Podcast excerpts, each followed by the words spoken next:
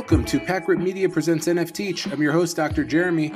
Really excited to get into this episode with you with my special guest, Rob PT45. We're going to talk about lottery laws, what that means, and how it is uh, potentially an issue for NFT projects, including Top Shot. Uh, so I hope you really enjoyed this episode. I enjoyed making it. It's a quick listen, but it's dense with information. So without further ado, let's get into it with Rob PT45.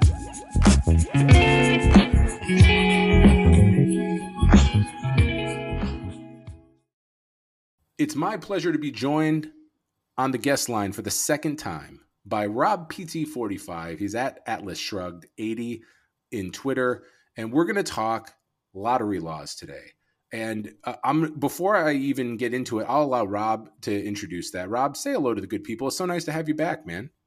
Hey, Jeremy. Thank you. Happy to be here again. Um, Such a nice episode the last time. Like people really liked it. They felt like they learned a lot. I felt like I learned a lot, which is selfishly many of the instances why I have guests on so I can learn from them. And uh, that was no exception.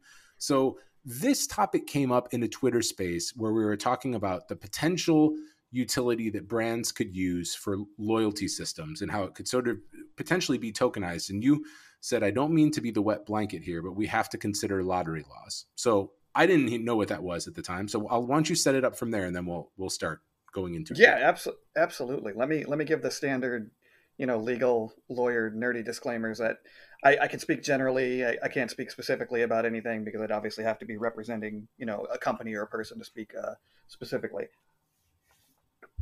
But essentially, um, whenever we talk about lottery laws or loot box laws or anything like that, what we're speaking of uh, are companies and brands trying to avoid enabling gambling or setting up lotteries, uh, which are illegal in, in most states and, and, and countries. And each state and, and, and, and country may have slightly different rules, regulations, laws around what constitutes a lottery or what is legal or, or illegal. But to, to, to to narrow it down to, to a baseline level, a lottery, which is a form of, of gambling, is has three components, and this is the the the baseline that we'll keep coming back to in this conversation. The three components are there has to be consideration, there has to be some type of money spent for a random chance. That's number two at winning some type of prize with monetary value. That's three. So it's consideration, chance, and prize. If you have those three elements, it's a lottery, and more than likely it's illegal. Okay, so let's do some in real life examples, and you can tell me why it's a lottery or why it's not. The first thing that jumps to mind when you when you think about this, and and I think I'll know why this is not a lottery before we jump into it, is McDonald's monopoly. This is like what I remember from my childhood. Now, you had to buy to get, right? Didn't you have to buy something from McDonald's to have an ability to enter Monopoly? So wouldn't that like explain this to me? Sure, and, and, and this is a great example because this is what's referred to as a sweepstakes, and in a sweepstakes, the company, the brand, the person seeks to eliminate the the consideration aspect of the framework we set up, so the, the purchasing aspect. And you're right, you did have to purchase French fries. Um, I, I, should say you should you, you did have to because you technically didn't. In the fine print of the monopoly rules, there was a little disclaimer that said no purchase necessary. You'll hear those words all the time. And that's those magic words, no purchase necessary, are companies trying to avoid the consideration aspect of a lottery. So, in addition to buying french fries or buying hamburgers or buying a soda, you could also send an index card to an address that was on the fine print of the McDonald's game. And those people who sent in that index card had the same chance of winning as anybody else. What McDonald's would basically do is they would send monopoly pieces to everybody that sent them an index card. And by by creating this AMOE alternative method of entry, McDonald's was able to say this isn't a lottery, it's a sweepstakes because you don't have to purchase anything. You can purchase. One option to enter is to buy our french fries but you don't have to. You can send this, but and that's what changes it from a lottery to a sweepstakes because there's a no purchase necessary. There's an AMOE involved. Okay, so so can we then take this to Top Shot? So in Top Shot, right? You and I guess this is the part that I struggle with, right? Inherent in Top Shot, even if it's just a common pack, I have a chance to get a number one LeBron serial, which is worth X dollars, or I have a chance to get a number of 39,999 Lauri Markkanen, right? Which is or, or very much worth Y dollars compared to the X dollars, right? So how is that not a lottery? Which which yeah, aspect it, of the three is this one being able to to pass on? Right. And you know, a little history here is good too because as we do so often in in kind of NFTs in general, but really specifically with Top Shot and other sports collectibles, is kind of compare what's happened in the history of the physical card market. And in the late 90s and early 2000s, there were a, a number of class action lawsuits against baseball, football, basketball card manufacturers. We're talking companies like Upper Deck, Fleer, Tops. Topps yeah, and and what these lawsuits alleged was that these companies, by inserting chase cards into certain packs, so we're talking autograph cards, cards with pieces of jersey, these cards that were super expensive, were being inserted into common packs. People were required to pay to get in. There was a chance you would get one of these chase cards, and um, if you it's got gambling, one, no. Right. That's that. That was the argument from the class action people, and what they brought these suits uh, were was under RICO, was under racketeering laws. Oh right. that's how, that's how they brought this. yeah, exactly. so it's the Sopranos and Upper Deck together in right, this. But... Good. exactly. God. So the, these companies brought these class action lawsuits and you know i could get really into the weeds we could go through all this uh, discussion but essentially what happened is even though the courts found that they met the three elements we've talked about you had purchase, you had chance, you had uh, prize given out at the end. Even though they met all of the aspects of lottery, the plaintiffs had no standing to bring these lawsuits because there was no there was no harm to the people. Basically, and, and this gets really legal, but there was no there was no private cause of action. If these companies were doing something wrong, it would be up to the government or regulatory bodies to take care of it. Individual people couldn't sue because they didn't have any standing. I mean, that's that's as simplified as I, as I can make it. There's obviously more stuff in there. So but the, the key aspect is the courts essentially found that it was technically gambling. It was a lottery system by inserting these chase cards. So i think and i have again i have no way of knowing what top shots lawyers have told them or anything like that. I think one of the ways they're trying to get around that analog looking at the cards is they aren't creating a chase system. They're not saying you open this common pack you may get a, a, a, a cosmic. You, you you may get a run it back. They're saying you buy a common you're you're only getting common cards in there. You buy a rare pack, you're getting your one rare and a certain uh, series of commons. Now, what the secondary market makes of a LeBron versus a Chris Chiozza or a LeBron number one versus a LeBron 267, that's to a certain degree outside of of Top Shot of their purview, right? Right, exactly. So I, I now that's not to say that this doesn't make it a lottery. That's just to say it, it's it's one fact when looking at the totality of the circumstances, that Dapper could argue we aren't operating a lottery because we're not inserting chase cards into these packs. We're making everybody has the same opportunity when they buy a pack.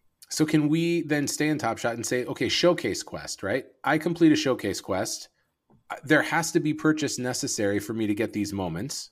And then I could again, I think this is to your point around secondary market not being within their purview or under their locus of control, right? I could get a number one serial for you know a, a, really valuable reward moment right? So is it the same thing that they, that they don't really control the values ascribed by the secondary market ergo it's not something that would be legally deemed a lottery? Well, the first time I saw this come up with relation to Top Shot, and what kind of sent me down this rabbit hole of, of looking into some of these laws, because because as I said, you know, I'm I, this stuff interests me as a lawyer, and I understand kind of the framework around it, but I really dug into it after the Ben Simmons showcase, the Cool Cat showcase. You remember that one? Yes. It was one of the very first ones they did, and you had to put us. I think there were some dunks involved or something else, and you yes. had to have the cards, make the showcase, and everybody got sent a Ben Simmons Cool Cat card. Yep there was in the fine print of that contest or that quest or whatever they called it at the time, the send in an index card and you can get it. And I remember going on a few streams um, and, and, talking about this, and some people had noticed it, and it was kind of a joke, like, "Oh, so we don't even have to buy these cards or put it together; we can just send in this index card." And kind of understanding the framework, I don't understand why they did it for that one because there was no chance to win with the Ben Simmons quest. Everybody who completed that showcase had equal opportunity, Simmons. right? Now, bingo, you, yeah. So, okay, so do you have to prove randomization then? Well, like, is that something that Top Shot could be held accountable to?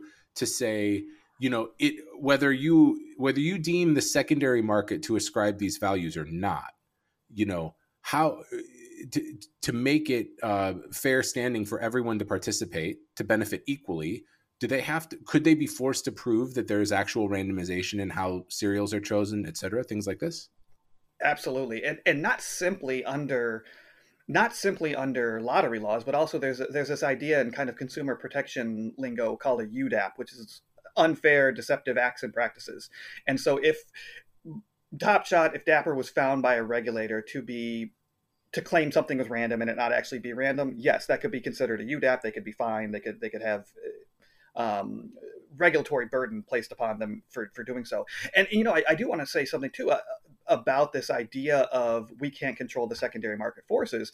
A lot of the baseball card manufacturers made that argument in their in their cases in the late 90s and early 2000s.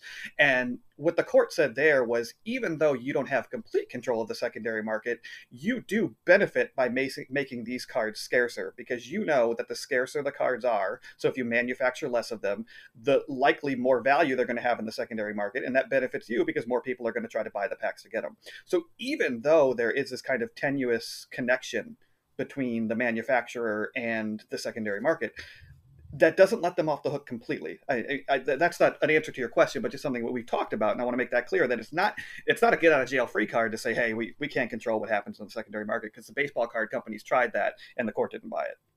Yeah, and so how does this play out then? If we if we leave Top Shot for a second, and we move toward your regular generative PFP projects, what are the sort of implications for a, you know a lottery law for a cool cats or you know a Bored Ape where these rarities are inherently more valuable than another? There's a rarity table that deems it so. So uh, what's the potential impact there? You know, I it's a it's a great question. I haven't really thought much about it, but yeah, I mean, and we even jokingly, you hear people when discussing the Avatar products the avatar projects i mean eh, you know speaking about well why don't you just buy it on the secondary market? And they'll say because i want to get in the mint lottery right? We even, we even refer to, to to the to the projects as as lotteries. And i think you're going to run into those situations. You know as we've got smaller smaller companies and smaller artists and you know even teams of two or three people doing this the the facts are going to hinge eh, on each specific scenario. But yeah i mean you you're definitely if a company like McDonald's or Chipotle, I think was the example we were using on the Twitter spaces that day. If they get into something like this, um, th- their cavalcade of lawyers are going to be looking at this before it's ever even done to to to make sure that okay are we making it so that the one of those three elements of lottery is met are we providing an alternative method of entry? Are we making sure that everybody enters gets the same prize? Um, one of the other things that the, the case law has, has said is that and I've seen some streamers doing this that that if you if you provide that alternate method of entry, if you say you don't have to buy anything, you don't have to subscribe to my stream, you can still win. But if you do subscribe, I'll give you a few more entries. Even that is not is not kosher. Even that can be deemed a lottery. Um, you everybody has to have an equal opportunity to win the people who enter free or the people who pay to enter you, you can't kind of offer these these incentives but there's a lot of stuff like that where we're so early on in the nfts that whether you you know even uh, completely off topic whether something's a security or not all these things are, are eventually going to make their way through the legal system uh, through court cases case law and everything else to, to, to answer some of those questions. But I, I, I think there's certainly a scenario where certain pfp avatar projects could be considered lotteries. That's really really crazy to me. Uh, do you want to give a sort of update on the uh, you have to give me the three weird names again uh, for the crypto law that that's you know going to be soon to be either passed or rejected or, or what. But can can you give us an update legally on where sort of things stand as of late with blockchain, yep. crypto, and then I guess ergo NFTs included within that that pot? Yeah, yeah, it's it's if I remember correctly, it's Wyden, Wyden, Lummis, and Toomey are the three names. Those, are our favorite names. Yeah, my favorite. Uh, but it but it's now sitting in the house, and there really hasn't been much movement. There's a lot of uh, back and forth, and you know that kind of, I guess for us, that kind of poison amendment in there that that enlarges the idea of what a broker is, and and could make this entire NFT space um, tricky. uh, it, it, it, still hasn't passed because the infrastructure bill hasn't passed. So it's kind of we're, we're still in limbo with that uh, that that trigger in there that's gonna that's gonna make all of our lives a little more complicated. and then in, in, addition, I was listening to a CoinDesk podcast this morning, and they were talking about the fact that there's a provision, uh, sort of another poison pill within this provision that would require anyone trading a crypto to another private party to have pretty intense personal information about who you're trading with. So this would go to NFTs as well, right? I if this thing passed and, and you and I were going to trade uh, Cool Cats for ETH, I would have to have I think they're like taxpayer identification number. I can't remember what they said, but they yeah, were yeah. describing that it's basically like you'd have to have like a record of this, and no one's ever going to agree to that. So I don't know how enforceable that, that is, but that obviously would complicate matters even further. Yeah, and I think that's the key, right? That's that's why we have to be careful to not in not in allow our politicians to enlarge the the definition of brokers or NFTs to a degree where you'd be fitting in these type of laws that are that are really more focused on banks and, and cash and and not NFTs and crypto to, to then have to apply them because the definitions match in some type of false analog that somebody set up. So yeah, I read that CoinDesk stuff too, and you know it gets back to what we were talking about in the last podcast uh, that that you and I had together, Jeremy, about you know AML and KYC, the the the idea of the government deputizing businesses private people to collect this type of information to kind of be on the front lines of, of, of money laundering and uh, that type of collection of personal identification is right in that same ballpark of what we talked about before. And the less our elected officials know and understand about crypto and NFTs, the more kind of scary type regulations we're going to get trying to fit square pegs into round holes. Is there a strong lobbying base on the end of crypto to, to fight against some of these things? And, and who are the major players that would really be pushing hard back against this type of legislation going forward? Yeah, you know, it's it's it's a great question and one I don't know the answer to. Uh, I think um, Jeremy, as you know me pretty well, I'm not a, I, I'm one of those uh, few lawyers you'll meet that's not afraid to tell you when I when I don't know. And frankly, I don't I don't have any idea who who the lobbying arms or if there even is a strong lobby pressing on some of these people. And and heck, I hope there are. Right? I mean, it's like we we need listening to and I won't name names, but listening to the, the way that some of these senators and, and, and even the, the folks in the House are talking about this in the, um, you know, what, what I've seen on C-SPAN and what I, what I see in the articles, it's like some of these people have no idea what they're talking about. And it's like, you know the how the sausage is made is a lot of the folks in Congress have no idea what they're doing, and they rely on external parties to to help them draft the legislation, help them the, draft the rules, and they're like, let's hope there's people out there that that are doing this, and then you know I'm sure there's probably even hopefully people in the in the space that are listening to this right now that might have good insight and uh, get in touch with you. I mean, we don't have to go as far as look at how politicians talk about crypto and NFTs. I, I was at very famously uh, a, a, a, prominent event in Dubai where they were talking about NFTs and they had experts talking about NFTs. And the keynote speaker had a slide up that said NBA Top Shot, basketball trading cards on the Ethereum network and I can't remember what the third part was, but it was it like was brought wrong. to you by Larva Labs, right? Yeah, by Larva Labs. It was like wrong, wrong, and wronger, and I was just going, these are the experts, right?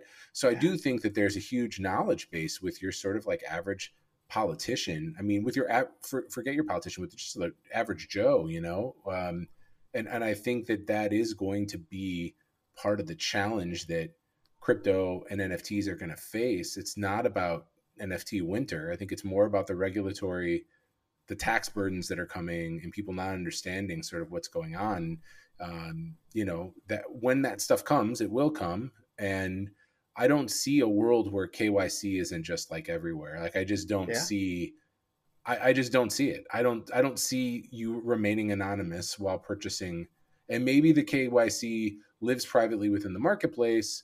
I don't know but i just can't imagine that the government's going to let that go for too much longer no, you're exactly right. You're exactly right, and it's uh, it's that. I'm sorry about that. That's my wife's work line. I like that ringtone quite a bit, actually.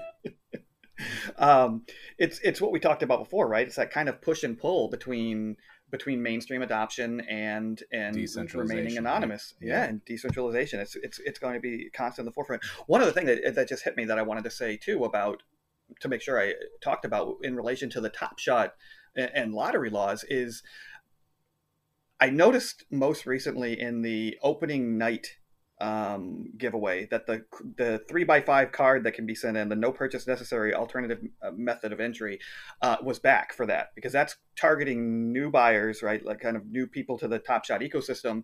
And you buy a pack and you've got a chance to win a trip to opening night they put that language back in there to cover themselves that no purchase necessary. But in in two recent examples i went back and looked the the the nba draft night giveaway i was just going to ask about this in the finals. Did they have Bingo. those yep. are two. And they're not in there. I mean well i'll tell you the truth i couldn't find the terms they may be out there but i couldn't find the official terms for either the top shot uh, draft night or the top shot finals. But what i noticed and this may be creative and again I'm, I'm speculating here but in both of those situations they took a snapshot of what you had and then they announced the contest. So you could not buy anything to get into the contest. You had to have already purchased. Mm. And I wonder if that's the way around the no purchase necessary, right? We're we're doing this random thing where you're going to win a trip to the finals or you're going to win a trip to the draft, but you can't increase your odds of winning by purchasing because we've already taken a snapshot. Yeah. Now I could see all kinds of arguments where I was arguing against that where I could say, but now that you've set that precedent, I know in the future that I should have these certain things because you may be taking a snapshot and then I, I may purchase things to try to. So but, it's weak at best, right? Eh, but yes. but you could see the sort of legal framing for how they would potentially argue against it, right? And I Bingo. guess someone's going to have to argue against it for it to be a thing. Listen, Rob, I want to thank you for coming on. Insightful as always. Without whether you want to be or not, you are the official NFT chief legal correspondent. It's a title that has been forced upon you, but nonetheless um, I just think you're so you're so full of good information, and I also want to highlight. Uh, there is an article you wrote recently about the OpenSea um, Nate Chastain sort of, uh, of, of you know knowledge that he had around projects. I think that's a really good read. I'll put that in the show notes as well. You keep making great content. You're putting a, a lot of good knowledge out there, and I really appreciate it. Thanks, Jeremy. I appreciate that. All right. Well, so we'll have you on again. I'm sure next month. This has become a monthly thing the legal episode. You know, Perfect. so uh, yeah, we'll have you back. Thanks so much for joining. Thanks.